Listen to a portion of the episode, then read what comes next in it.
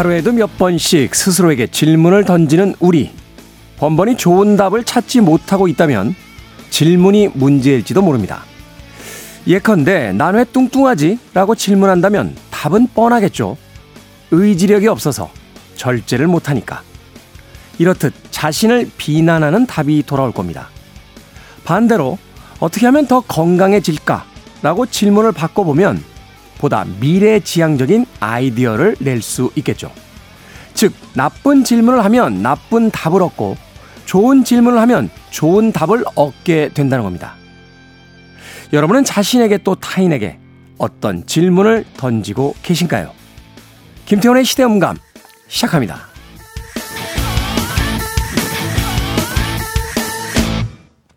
그래도 주말은 온다. 시대를 읽는 음악 감상의 시대음감 김태훈입니다. 자, 누군가에게 질문을 던졌을 때 참 좋은 질문입니다. 라는 답이 되돌아올 때가 있죠.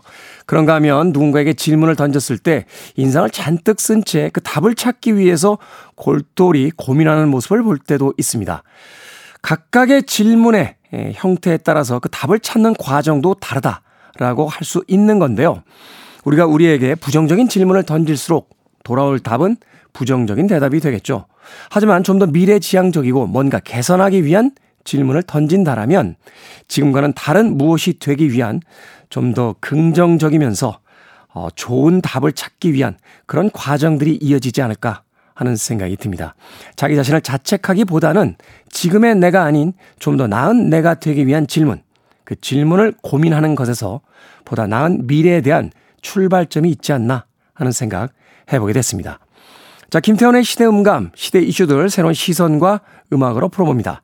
토요일과 일요일, 일라디오에서 낮 2시 5분, 밤 10시 5분 하루에 두 번 방송이 되고요. 한민족 방송에서는 낮 1시 10분 방송이 됩니다. 팟캐스트로는 언제 어디서든 함께 하실 수 있습니다. 자, Manfred Mann's Earth Band의 음악 준비했습니다. Questions.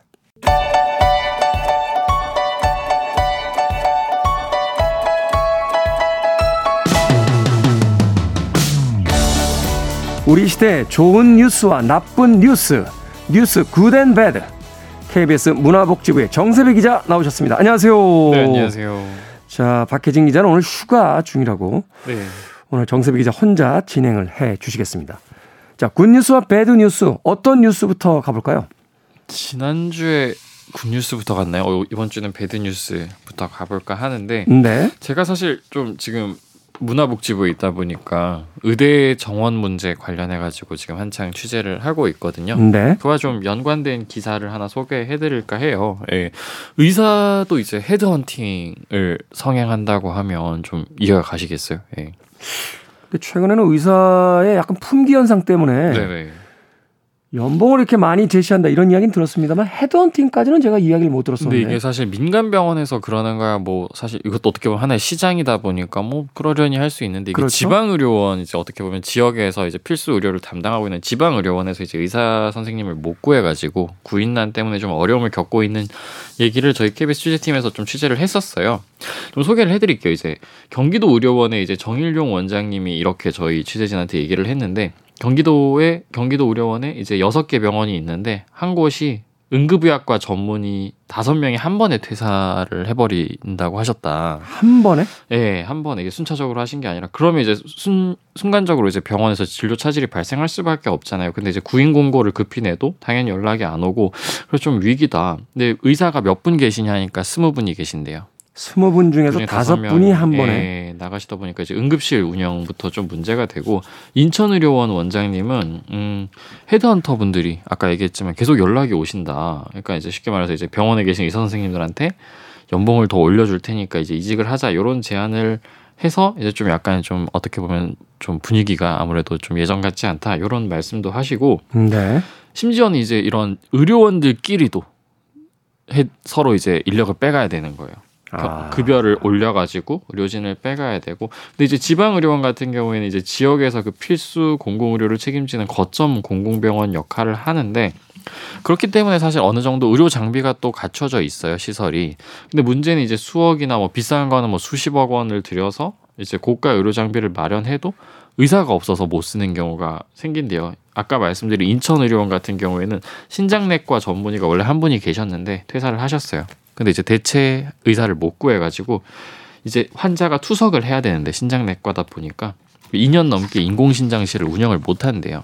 예, 그런 경우가 있고 지방의료원이 전국에 그럼 몇 곳이나 있냐? 35곳이 있어요. 근데 35곳. 예, 방금 소개해드린 사례 같이 이제 의사 선생님을 못 구해서 진료를 못 하는 과가 있는 곳이 35곳 중에 23곳이라고 합니다. 그러면 절반도 넘네요. 절반이 넘죠. 예. 음. 예전에 그런 기사 한번 소개해드렸지 않나요? 그 아마 연봉이 이제 얼마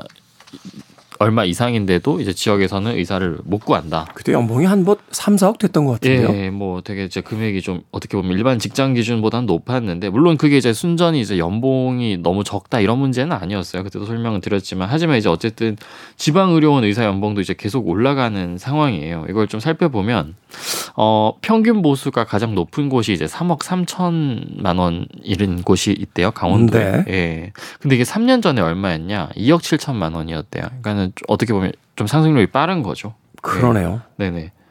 그러다 보니까 이제 이 근데 그 1년 전에 이제 2018년만 해도 또 2억 3천만 원이었으니까 4년 만에 1억 원이 올랐다고 생각하시면 될 것 같아요. 근데 그렇게 해야만 의사를 구할 수 있는 상황이다 보니까 근데 이게 언, 언제까지 이런 식으로 올릴 수는 없잖아요.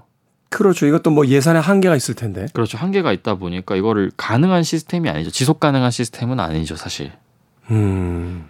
이게 사실은 부족한 의사들을 이리저리 돌리는 현상인 거잖아요. 그렇죠. 여기서 이제 나가신 분이 이제 또 다른 지역으로 가면 그나마. 다행인 거고 사실 이제 근데 그보다는 이제 민간 섹터 그 중에서도 이제 미용이나 뭐 성형이나 이쪽으로 이제 빠지시는 의사 선생님들이 많다 보니까 뭐 근데 이거는 뭐 의사 선생님 개인을 탓할 문제는 아니고 문제는 어쨌든 이게 필수 의료 부분에 이제 차질이나 구인난으로 이어진다는 게 결국은 문제인 거죠. 네.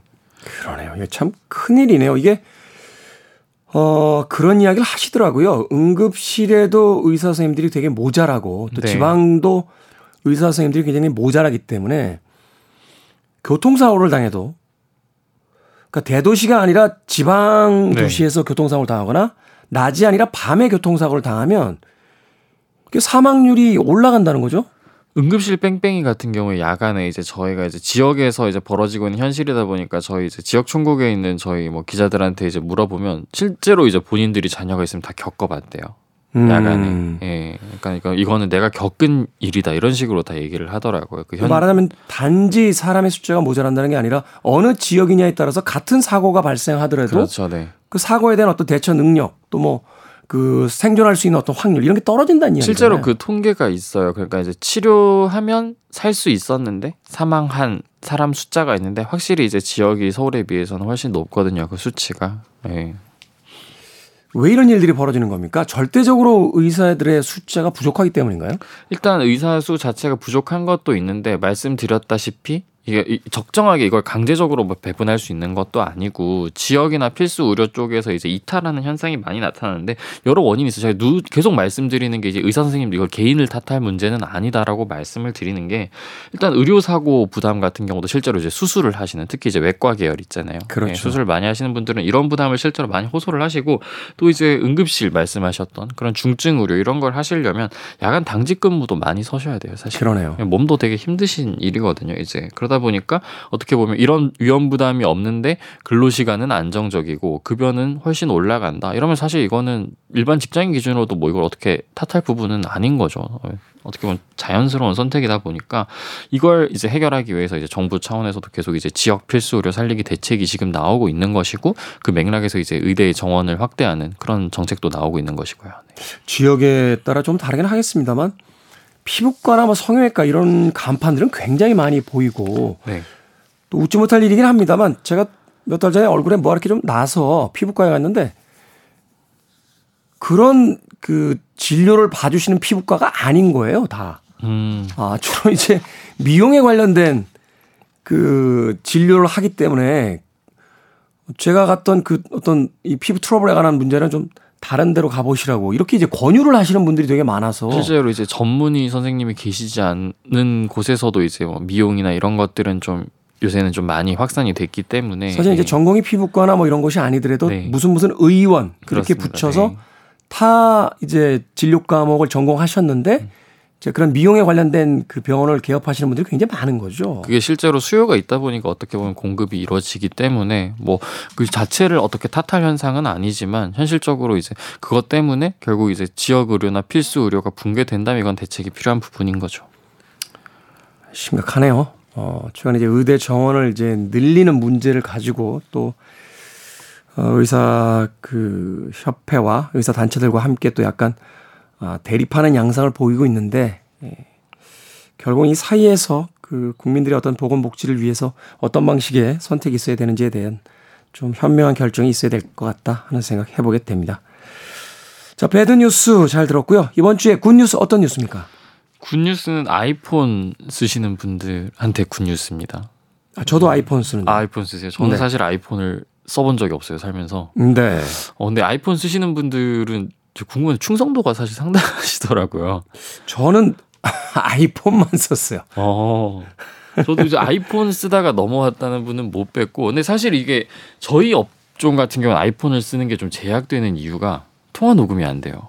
아, 통화 녹음이 네, 안 저희는. 통화 녹음을 해야 되는데 아이폰은 통화 녹음이 없는데 제가 오늘 전해드릴 뉴스는 아이폰이 드디어 통화 녹음이 가능해진다고 합니다. 아, 그래요? 네, 이것 때문에 사실 기자들 중에 거의 아이폰 쓰는 사람이 없는데 사실 꿋꿋이 쓰시는 분이 몇 분 계세요. 주변에 네. 그 통화 녹음 어떻게 하세요라고 물어보면 아예 기계를 들고 다니거나 아예 저희 이제 오디오 녹음하는 부스가 있거든요. 네. 거기에 들고 들어가서 그 부- 그걸 켜놓고 스피커폰으로 녹음을 한다 뭐 이런 음. 그렇게까지 써야 되냐는 게 저희 항상 결론이었는데 네. 네, 쓰시더라고요. 근데 이제 녹음 기능이 생기다 보니까 예, 불가피하게 뭐 투폰 쓰시는 분들도 있어요. 그렇죠. 예, 녹음이 안 돼가지고 근데 그럴 필요가 이제 없으실 것 같아요. 근데 이거는 일단은 SKT만 적용이 됩니다. 일단 당장은요. 네, 어떻게 하는 거냐면 이게 AI 개인 비서 서비스 A-라는 이게 앱이 있어요. 예, 요걸 이용하면 아이폰을 해도 통화 녹음을 할 수 있는 건데 이게 사실 기계적으로 저희가 이제 녹음한다고 했을 때 딱 누르면 모든 녹취를 딱 이렇게 하는 그런 거랑은 조금 달라요. 조금 다르고 쉽게 말하면 AI가 통화 내용을 분석해서 요약 서비스도 제공하고 대략적인 통화 내용이 이러이러한 것이다라는 걸 제공을 하는 것이고 뭐 이거 전화 걸 때나 받을 때 다 가능하고 자동 수동 다 가능하긴 한데 일단 뭐 애플리케이션은 설치를 하셔야 되고 네. 그래가지고 이제 자동 녹음 설정해두면 저 같은 경우도 지금 자동 녹음을 하거든요. 저는 아이폰이 아니지만 그렇게 하면 이제 통화가 녹음되고 뭐 이렇게 하- 사용을 하실 수 있는 거예요. 그 메- 텍스트 메시지로 변환도 되고 뭐 아까 말씀드렸다시피 요약 기능도 사용하고 기존에는 없던 기능이기 때문에 현실적으로 거의 이제 녹음 기능을 좀 대체할 수 있지 않냐 이런 게 나왔던 거고 사실 애플 이 아이폰이 녹음이 안 됐던 건 이제 애플 정책 때문인 거잖아요. 기존에 그렇죠. 이제 한국에서 허용이 안 됐던 게 예. 근데 이게 어쨌든 이거 애플의 정책과는 무관한 것인데 왜냐면 아까도 설명드렸지만 녹음 기능을 직접 추가한 게 아니라 애플리케이션 서비스 하나를 이제 다운로드 받아서 추가하는 개념이기 때문에 또 이게 기계적으로 모든 녹취를 직접 이렇게 따는 게 아니라 인공지능 기술을 한번 거친 거죠. 녹음. 음. 그렇기 때문에 이제 직접 녹음이랑은 다른데 문제가 법적 효력 문제는 생길 수 있죠. 직접적인 녹취가 아니다 보니까. 효력 논란. 네, 그런 네. 의문이 좀 제기가 되고 있고 또 이게 개인 휴대전화만 가능하고 아까 저희 이제 업무 얘기를 해드렸지만 저희는 법인 휴대전화거든요. 예, 법인 휴대전화는. 사용이 안 됩니다. 예, 사용이 법인에선 사용이 안 된다. 예, 왜냐하면 이게 개인 인증 이런 문제가 있어요. 법인 휴대전화는 저 같은 경우 개인 인증이 되게 공적인 불편해요. 사안에서의 이 녹음이 필요한 건데. 예. 그렇죠, 네. 어, 근데 이게 좀 해결이 되면 보안 문제가 해결되면 서비스 제공은 검토한다고 합니다. 법인 휴대전화도 당장은 안 되는 거예요. 네. 그 아까 설명드렸지만 SKT만 일단 가능하다고 말씀드렸는데 이 기술 자체는 이제 뭐 다른 통신사들 KT나 뭐 LG U 플러스에서도 이걸 검토를 하고 있다고 해당 서비스 도입을 사실 SKT가 이걸 도입해가지고 만약 아이폰 이용자들이 다 이게 몰리게 되면 다른 통신사 입장에서도 이걸 당연히 관련. 기능을 예, 추가할 네. 수밖에 없기 때문에 아마 이것도 이루어지지 않을까 싶습니다. 모르겠네요. 기자분 입장에서는 좋은 뉴스인지 모르겠는데 이게 내가 모르는 사이에 나의 어떤 대화가 무차별로 여기저기서 다 녹음이 되고 있다. 글쎄요. 그거 사실 좀 그러실 수도 있죠. 네. 현행법상 뭐 불법이 아니다 이런 식으로 말씀드리지만 사실 저만 해도 기분 어, 나쁘죠. 어. 녹음 녹음 되는 사실 뭐 이제 저 가족이랑 얘기해도 음, 나 녹음한 거 찾아본다 뭐 이런 식으로 하면 왜 너 그걸 녹음했냐 이런 식의 부모님만 해도 그러니까요. 네. 예, 사실은 블랙박스에 대한 문제도 여러 가지 어떤 논쟁들이 네. 있잖아요. 우리가 그 택시만 타도 원치 않게 모든 대화라든지 이런 것들이 녹음될 수 있는 어떤 현실을 생각을 그렇죠. 해본다라면 사실 휴대전화가 저희 일상에서도 저희 목소리를 이제 어떻게 이걸 수집한다 약간 이런 그런 의혹 같은 것도 막 제기가 되잖아요 사실 네. 저희한테만 모르겠습니다. 좋은 뉴스였나요? 이, 이 뉴스에 대해서 뭐 좋게 네. 느끼시는 분들도 계실 네. 것 같고 그렇지 않은 사람도 있을 것 같은데 좀 더 풍부한 논의가 필요한 부분인 건 분명 한 사실인 것 같네요. 네. 알겠습니다. 자, 지금까지 뉴스 굿앤배드 정세배 기자와 이야기 나눠봤습니다. 고맙습니다. 감사합니다.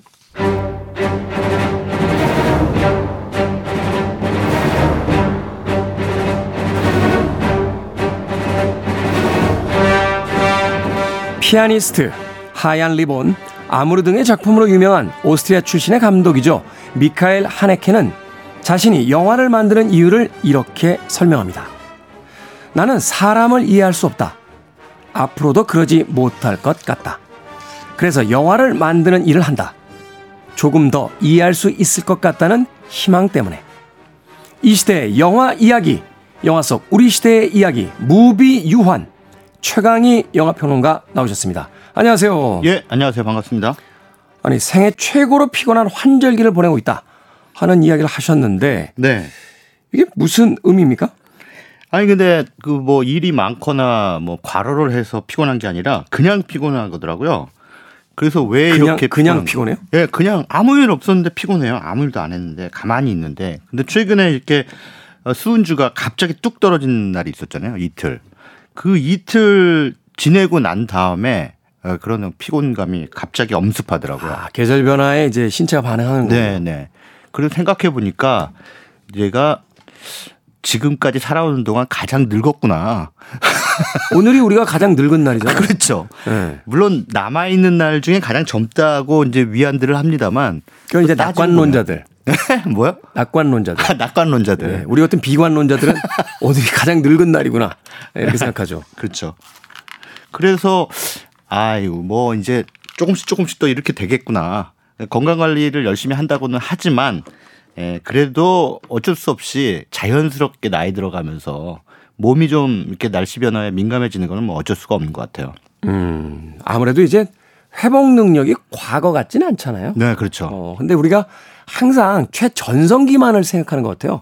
음, 그 저희 어머니가 이제 나이가 여든이신데도 네, 여기저기 조금 이제 아프시다가 병원에 다녀오시면 야 그래도 완전히 안 나야라고 하시는데 그 완전이라는 게 제가 생각하기엔 저희 어머니가 느끼기에 자신이 한 25살 때쯤 네. 예, 이때 몸으로 안 돌아간다. 아, 뭐 이렇게 생각을 하시는 것 같아요. 그래요. 사실은 그럴 수밖에 없죠. 예, 예, 어, 나이 먹음을 받아들일 수 있는 사람이 그렇게 많지 않은데 네. 어찌됐건 생애 최고로 피곤한 환절기를 보내고 있는 최강희 영화평론가와 함께 오늘도 무비 유한 최신 개봉작들부터 만나보겠습니다.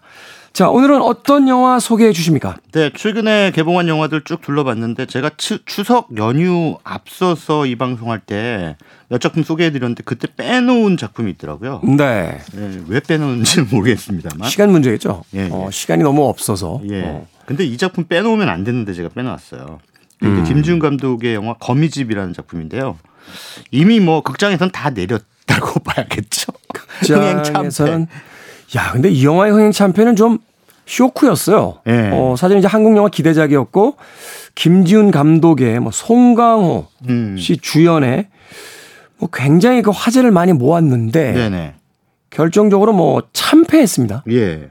이런 걸 두고 이제 우리가 어, 화제만 모았다. 이렇게 이제 얘기를 하죠. 네. 뭐 화제를 모으긴 했습니다만 정작 관객들을 극장으로 이끌 만한 그런 강력한 어, 흥행력을 보여주지는 못했습니다. 아, 제가 뭐 평론가 입장에서는 상당히 잘 만들어진 작품이다라고 생각을 하고 또 다음 달에 열리는 대종상 시상식 후보들이 발표가 됐는데 네. 가장 많은 부문에 후보가 됐어요. 그런다는 것은 결국은 이제 대종상 심사위원들도 이 작품을 굉장히 좋게 봤다라는 뜻인데 사실은 올해 한국 영화 거의 음. 없었죠.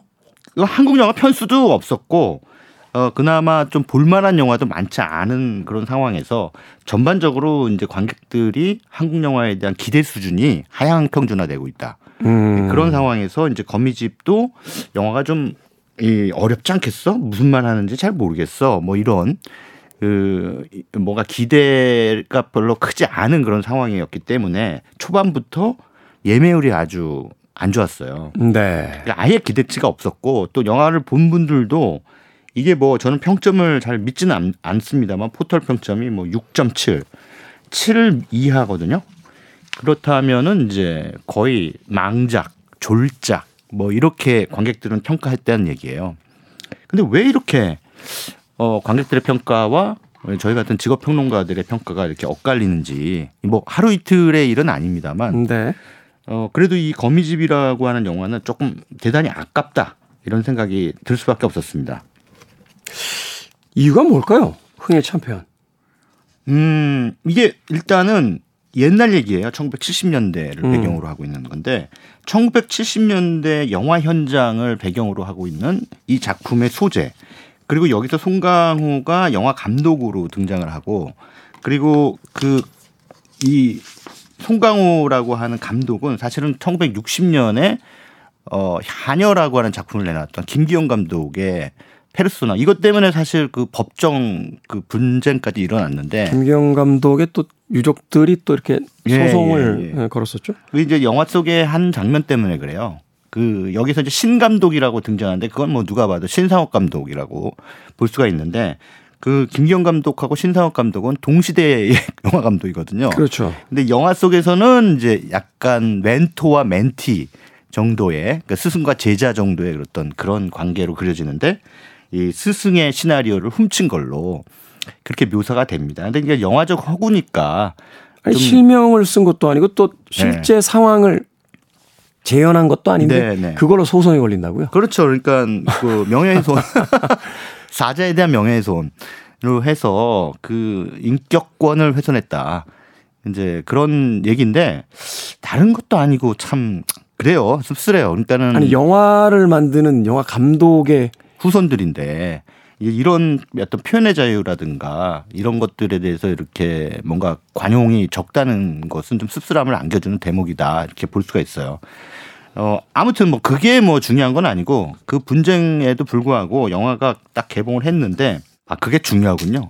중요하지 않다고 지금 얘기한 게 좀 잘못된 말인 것 같습니다. 그게 중요한 게 이 영화사가 이게 김기영 감독에 대한 오마주다라는 말을 못 하게 됐어요.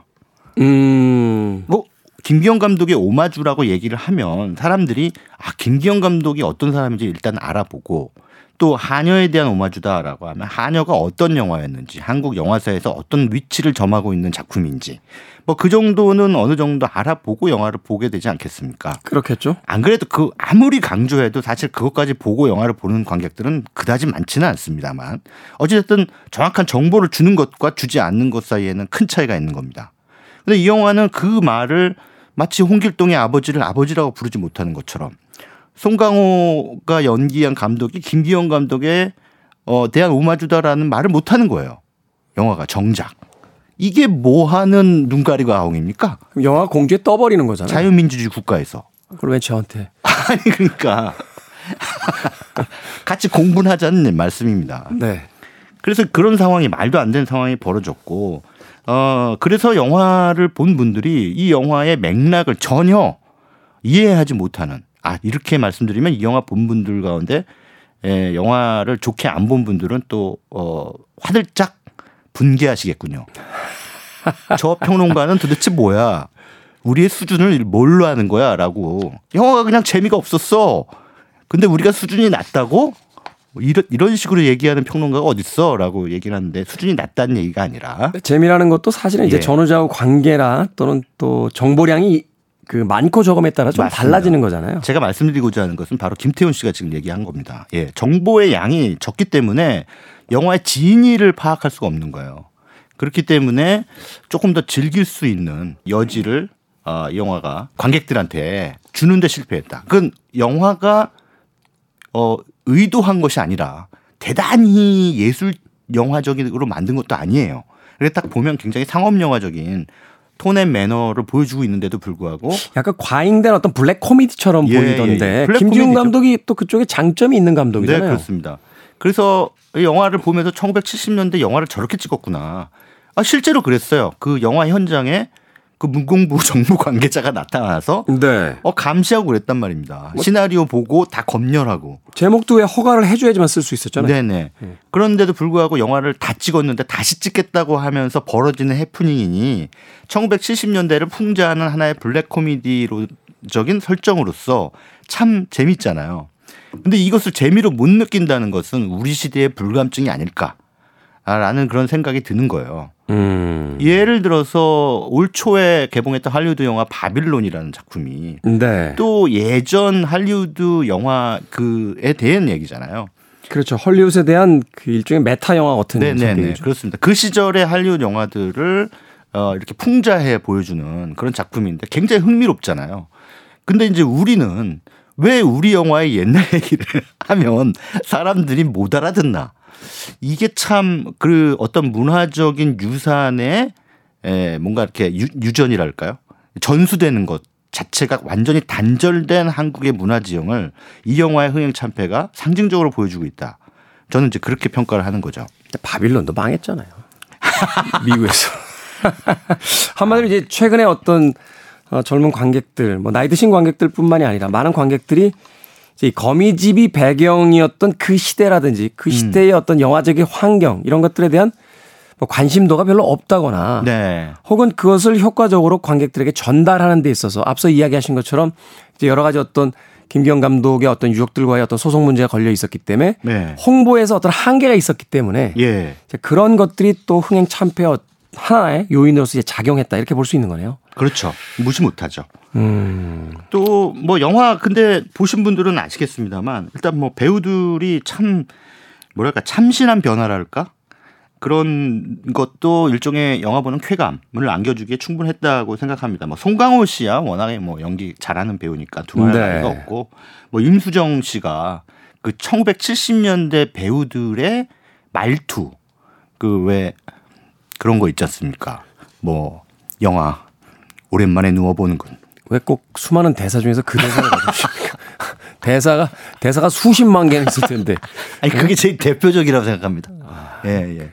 철희 씨 뭐 이러면서 하는 그때 당시에 그 배우 톤, 그러니까 목소리 톤이 이 임수정 이런 배우들이 실제 영화 속에서 연, 연기자로 등장하니까 그런 방식으로 그 연기하는 것을 이렇게 보는 것 자체가 상당히 또 재밌더라고요 저는. 과거에 이제 그 소위 더빙 투죠. 네, 네, 네. 임수정 씨는 생각해 보니까 예전에 그 전우치에서도 그 영화 배우 역할 처음에 이제 이 코디네이터로 들어갔다가 이제 영화배우 역할로 이제 음. 후반부에 나올 때 그 대사 톤을 한번 썼던 것 같아요. 아 그래요? 어, 잘 가세요 여보. 뭐 설탕으로 파리를 유혹한 거라고 생각하세요. 안녕. 안녕. 막 이러면서 이런 대사들. 아니 그러니까 그런 대사를 그때 말투로 70년대 말투로 우리 일부러 좀 하면 되게 웃기잖아요. 최근에요. 그 쇼츠라고 하죠. 네네. 아, 유튜브에 올라오는 그 여러 영상들 보면 80년대 아영이라고 해가지고요. 그 아영이라는 캐릭터를 만들어서 이 80년대의 그 20대 여성 말투라는 게 있어요. 아 사실 저희들이 살았던 80년대를 생각해 보면 음. 그런 말투 아니었는데 네네. 당시에도 이제 후시 녹음을 하다 보니까 음. 영화 속에서 성우들이 그런 투를 좀 써서 음. 녹음을 했었거든요. 네네. 사실 뭐 최강희 평론가 아시겠습니다만 그래서 80년대 사실 그 많은 관객들에게 한국 영화가 약간 비현실적이고 아 재미가 없다 이렇게 좀 배척당했던 음. 시기가 있는데 그 말투를 가져다가 아 이게 80년대 아영이란 캐릭터의 말투로 만들어서 개그 프로그램을 만드는데 네. 아 이런 게 또 새로운 재미일 수 있겠구나. 아, 그렇게 생각해 본다면 이 거미집이 흥행의 요소는 어느 정도 또 가지고 있었다라고도 생각해 볼 수 있는데 어 그러니까는 그런 차원에서 이제 코미디적인 요소도 적지 않았다라고 볼 수가 있겠죠.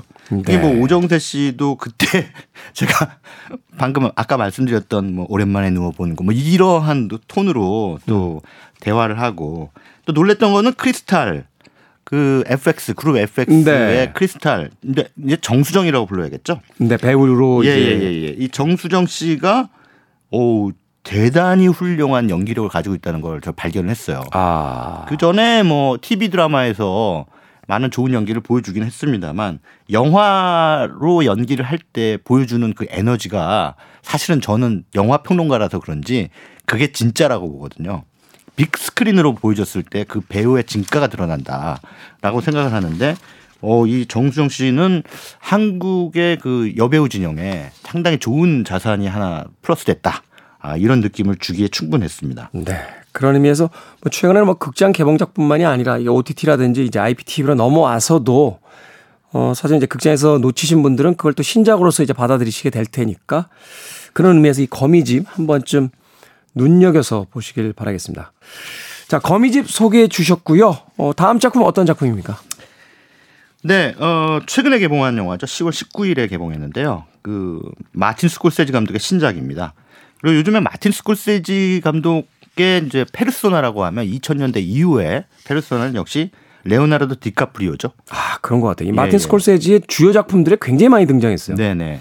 이제 디카프리오 없이는 영화 안 찍는 것 같아요.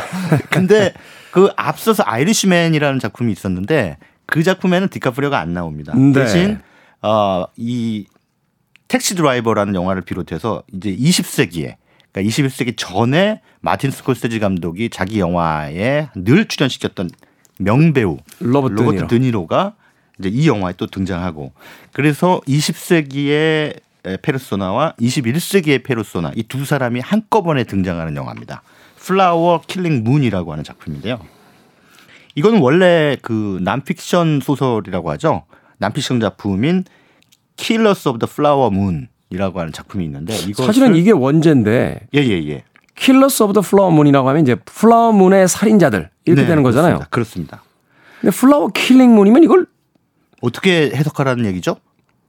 이 비동사도. 모르겠네요. 네. 플라워 어 which is killing moon인데 which is가 빠진 거 아닐까요? 아니 그러니까 뭐, 뭐 비동사도 없고 없으니까 관계대명사도 없으니까 모르겠다는 거죠.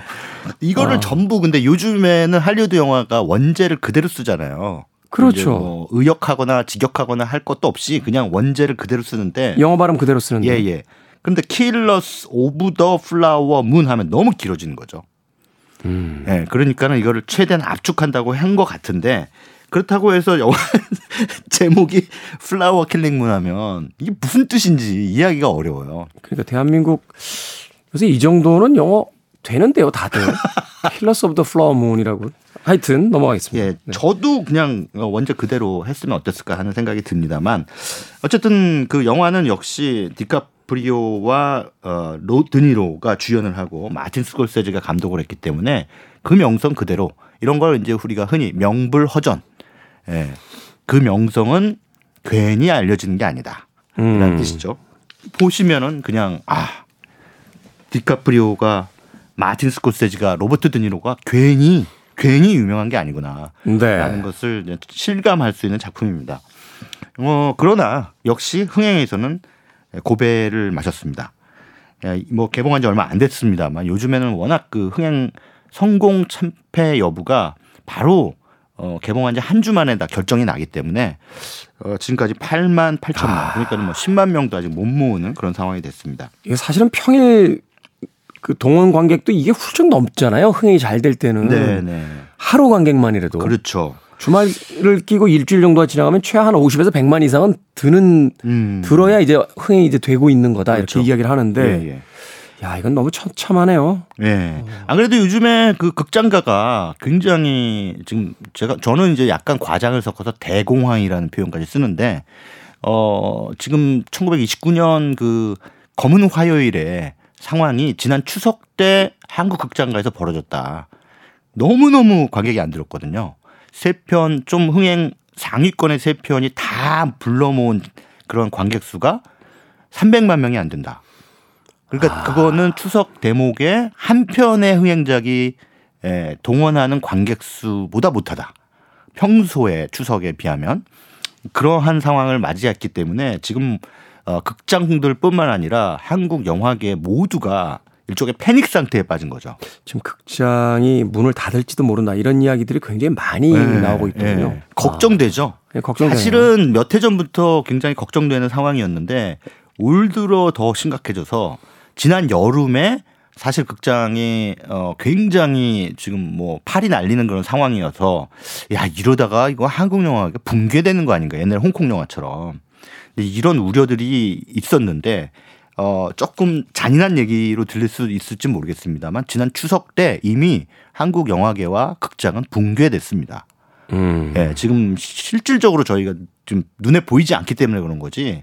지금 붕괴됐고 이 붕괴의 여파는 아마 내년 내후년 앞으로 몇 년 더 갈 거다. 이렇게 예상할 수밖에 없습니다. 투자가 안 될 거고 제작되는 편수 자체가 당연하죠. 더 줄어들겠군요. 예, 극장에 관객들이 안 오면 극장도 문 닫을 거고.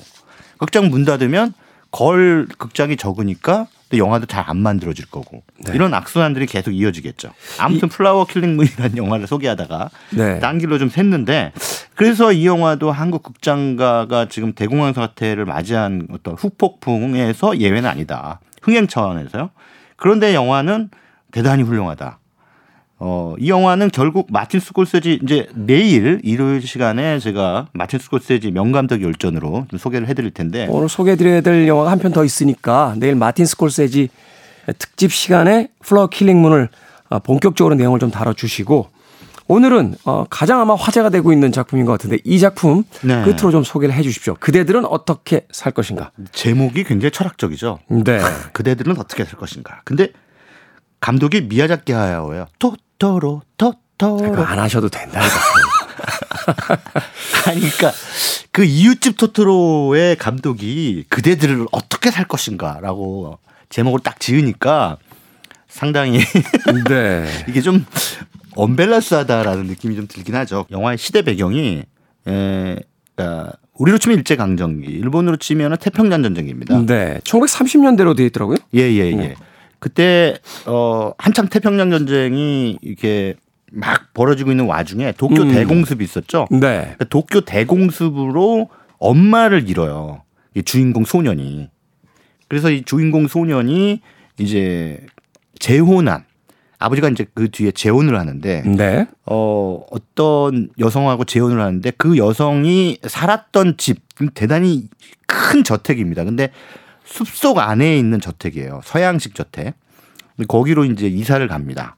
그래서 가서 어 학교도 다니고 뭐 이제 일상을 회복하려고 했으나 어머니에 대한 그리움을 전혀 회복하지 못하는 예, 계속 그리움이 커지는 그런 상황에서 웬 외가리 한 녀석이 나타나서 주변을 빙빙 돌다가 사라지고 빙빙 돌다가 사라지고 하는 거예요. 그래서 저는 뭔가 했는데 가끔 가다가 쓱 들어오더니만 자기 방에 불의를 들이대고 뭐라고 또 말을 해요. 그러더니 또 사라지고 해서 이 외가리가 어 어디로 도대체 간 건가 해서 주변을 집 주변을 좀 살피다가 그 새엄마가 이제 아이를 임신하셨는데 그 새엄마가 어느 날 실종이 돼요. 음. 도대체 새엄마는 어디로 간 것일까? 해서 새엄마를 찾으러 또 숲속으로 들어가는데 그 집에 어, 할머니들이 한 일곱 분 계시거든요. 네. 이거는 뭐 벌써 벌써부터 약간 좀 신비로워지기 시작하는군요. 네, 그 센가치로 행방불명이라는 작품 보신 분들 기억하시겠죠? 거기도 그 목욕탕에 할머니 계셨잖아요. 네. 그 할머니들 같이 생긴 분들 한 일곱 분이 계세요. 네. 근데 그분들이 어, 그 도련님 숲속으로 가시면 위험해요. 막 했는데도 불구하고 안 돼. 새엄마를 찾아야 돼요. 하면서 갔죠. 가서 센가치로의 행방불명처럼 이상한 세계로 이제 들어가게 됩니다. 이 세계로 이제 들어가게 예, 된다. 이상한 세계. 근데 그곳이 바로 어 위쪽 세계. 그러니까 이 소년이 속해 있는 곳은 위쪽 세계고 그가 도착한 곳은 아래쪽 세계예요. 아래쪽 세계. 예, 예. 근데 거기는 뭐 이렇게 펠리칸 이런 애들 새들이 많아요. 앵무새 뭐. 음. 근데 얘들이 되게 못 됐어요. 막 사람을 막 잡아먹으려고 그러고 대단히 공격적입니다. 근데 그 안에서 이 새엄마의 행적을 찾기 위해 막 돌아다니는 와중에 불을 또 통제하는 어떤 신비로운 소녀를 만나게 되죠. 음. 그래서 이 불을 통제하는 소녀와 함께 모험을 계속 이어간다는 게 기둥줄거리입니다. 네. 대단히 어 미야자키 하야오 감독스럽지 않습니까? 내용 자체는? 사실은 이제 뭐 네. 천국의 성 라퓨타라든지 뭐 그 이후에 네. 뭐 센과 치히로의 행방불명 뭐 여러 가지 하울의 네. 움직이는 성 거의 비슷한 어떤 맥락들을 그렇죠. 가지고 있잖아요. 전체적인 기둥 플롯은 미야자키 하야오적인 느낌이에요. 근데 여기서 마히토라고 하는 소년이 이 11살 소년이 엄마를 잃었기 때문에 굉장히 침울하게 그려져요. 음. 어, 그래서 뭔가 우리가 뭐 토토로라든가 뭐 센과 치히로라든가 뭐 바람계곡의 나우시카라든가 이런 작품들을 보면 대단히 밝잖아요. 그렇죠. 주인공들이. 그리고 네. 진취적이고. 동화적 어떤 밝음과 예. 진취적성을 가지고 예, 있죠. 예, 예. 네. 그런데 이 마히또는 뭔가 어두운 부분을 가지고 있어요. 슬픔과 어두움. 그래서 사실 약간 거기서 위화감이 생기죠. 아 이거 미야자키 감독 건데 너무 어둡다. 어, 애가 너무 좀 뭔가 이렇게 고뇌가 있는 것 같아 보여요. 그리고 이제 영화가 쭉 진행되면서 하는 어떤 이 관객들에게 제시하는 주제 의식은 또 굉장히 진중합니다. 예, 이 제목 그대로 그대들을 어떻게 살 것인가라고 물어봐요. 예, 그러면서 펠리칸하고 앵무새가 막 쫓아오는데 우리는 그대들은 어떻게 살 것이라고 하는 제, 이 제목의 질문에 답해야 돼요. 그러니까는 모호하군요. 예, 가- 관객들 입장에서는 약간 그러한 언밸런스함 사이에서 약간 혼란스러운 거죠. 음. 그래서 어 영화가 어 평점은 대단히 낮습니다. 예, 영화에 대한 평가는 많이 엇갈립니다. 일본에서도 호불호가 심하더라고요. 네, 바로 그 지금 제가 설명해드린 그런 부분 때문에 상당히 이 호불호가 심한데 이 영화를 보실 때 좀 참고해야 될 부분은 그 마히토라는 소녀는 곧 미야자키 하야오의 어린 시절이다. 음. 왜냐하면 미야자키 하야오가 어린 어린 시절에 태평양 전쟁이 막 끝나갈 무렵이었고 도쿄 대공습을 또 체험했고 이런 그리고 그러한 비극 속에서 또 굉장히 침울한 어린 시절을 보냈거든요. 그러니까 자기 자신을 투영했다 이렇게 보시면 될 것 같습니다. 네. 그리고 지금까지 어 이 작품 생활을 작품을 쭉 어, 자기의 어떤 애니메이션 인생에서 어, 썼던 여러 가지 그 작품 세계를 이 한 작품에 다 녹여냈다. 음. 그 원래 미야자키 감독이 은퇴 선언을 했잖아요. 은퇴하고 지금 10년 만인가 복귀죠. 네, 어. 네. 그래서 그 토시오라고 그 프로듀서가 있거든요. 이분이 인터뷰를 할 때 그랬대요. 정말 나쁜 놈이라고. 거짓말을 밥 먹듯이 한다. 은퇴한다 그래놓고 또 이거를 또 한다. 만든다. 사실 이제 아들한테 물려주려고 했는데 아들이 네, 네. 아, 자신이 원한 기대치가 안 나왔죠. 예. 네. 근데 지금 팔순이 넘은 나이인데 제 생각에는 미야자키 하야오 할아버지께서 후손들에게 그러니까 음. 미래 세대에게 좀 해주고 싶은 말이 있었던 것 같아요. 그래서 이 작품을 통해 이제 내 모든 애니메이션을 총체적으로 다 모아서 자 이 미래 세대들에게 정말 어, 잘 해보려고 했지만 우리 할아버지들이 제대로 못했다. 어, 그래서 너희들한테 바통을 넘기니 이 세계를 다시 재건설해라. 재건축해라. 라는 어떤 당부를 이 작품을 통해서 얘기를 하는 것 같아요. 근데 네. 그 당부가 너무 무거워요. 아무래도 이제 마지막 작품이라고 하는 그 중압감, 네네. 또뭐 그런 것들이 있었겠죠. 사실 이 작품에 대해서는 논란이 많더군요. 이 일본의 1930년 되면 사실은 태평양 전쟁의 어떤 원흉으로서 네. 어, 세상을 세계를 공격하고 있던 시절인데 1940년대가 맞겠죠. 자신들을 네. 피해자로만 그려내고 있는 게 아니냐. 음, 음. 뭐 그런 의미에서 굉장히 여러 가지 어떤 논란에 음, 서 있기도 합니다만 그런 판단은 극장에서 여러분들께서 직접 보시면서 한번 해보시길 바라겠습니다. 또 그런 역사적인 배경을 떠나서 한 거장이 우리들의 삶에 던지는 질문이 있을 테니까 그 질문을 한번 또 되새겨 보시는 것도 중요하지 않나 하는 생각 해봅니다. 자, 오늘 무비유환 최광희 영화평론가와 이야기 나눠봤습니다. 내일은, 어, 앞서 예고해드린 대로 마틴 스콜세지라는 이 거장 감독의 작품들을 다시 한번 최광희 영화평론가의 해설로 들어보는 시간을 가져보겠습니다. 고맙습니다. 네, 감사합니다. 저도 끝 인사 드립니다. 오늘 끝곡은 마크 앤 아몬드의 What am I living for 준비했습니다. 어떻게 살 것인가. 지금까지 시대음감의 김태훈이었습니다. 고맙습니다.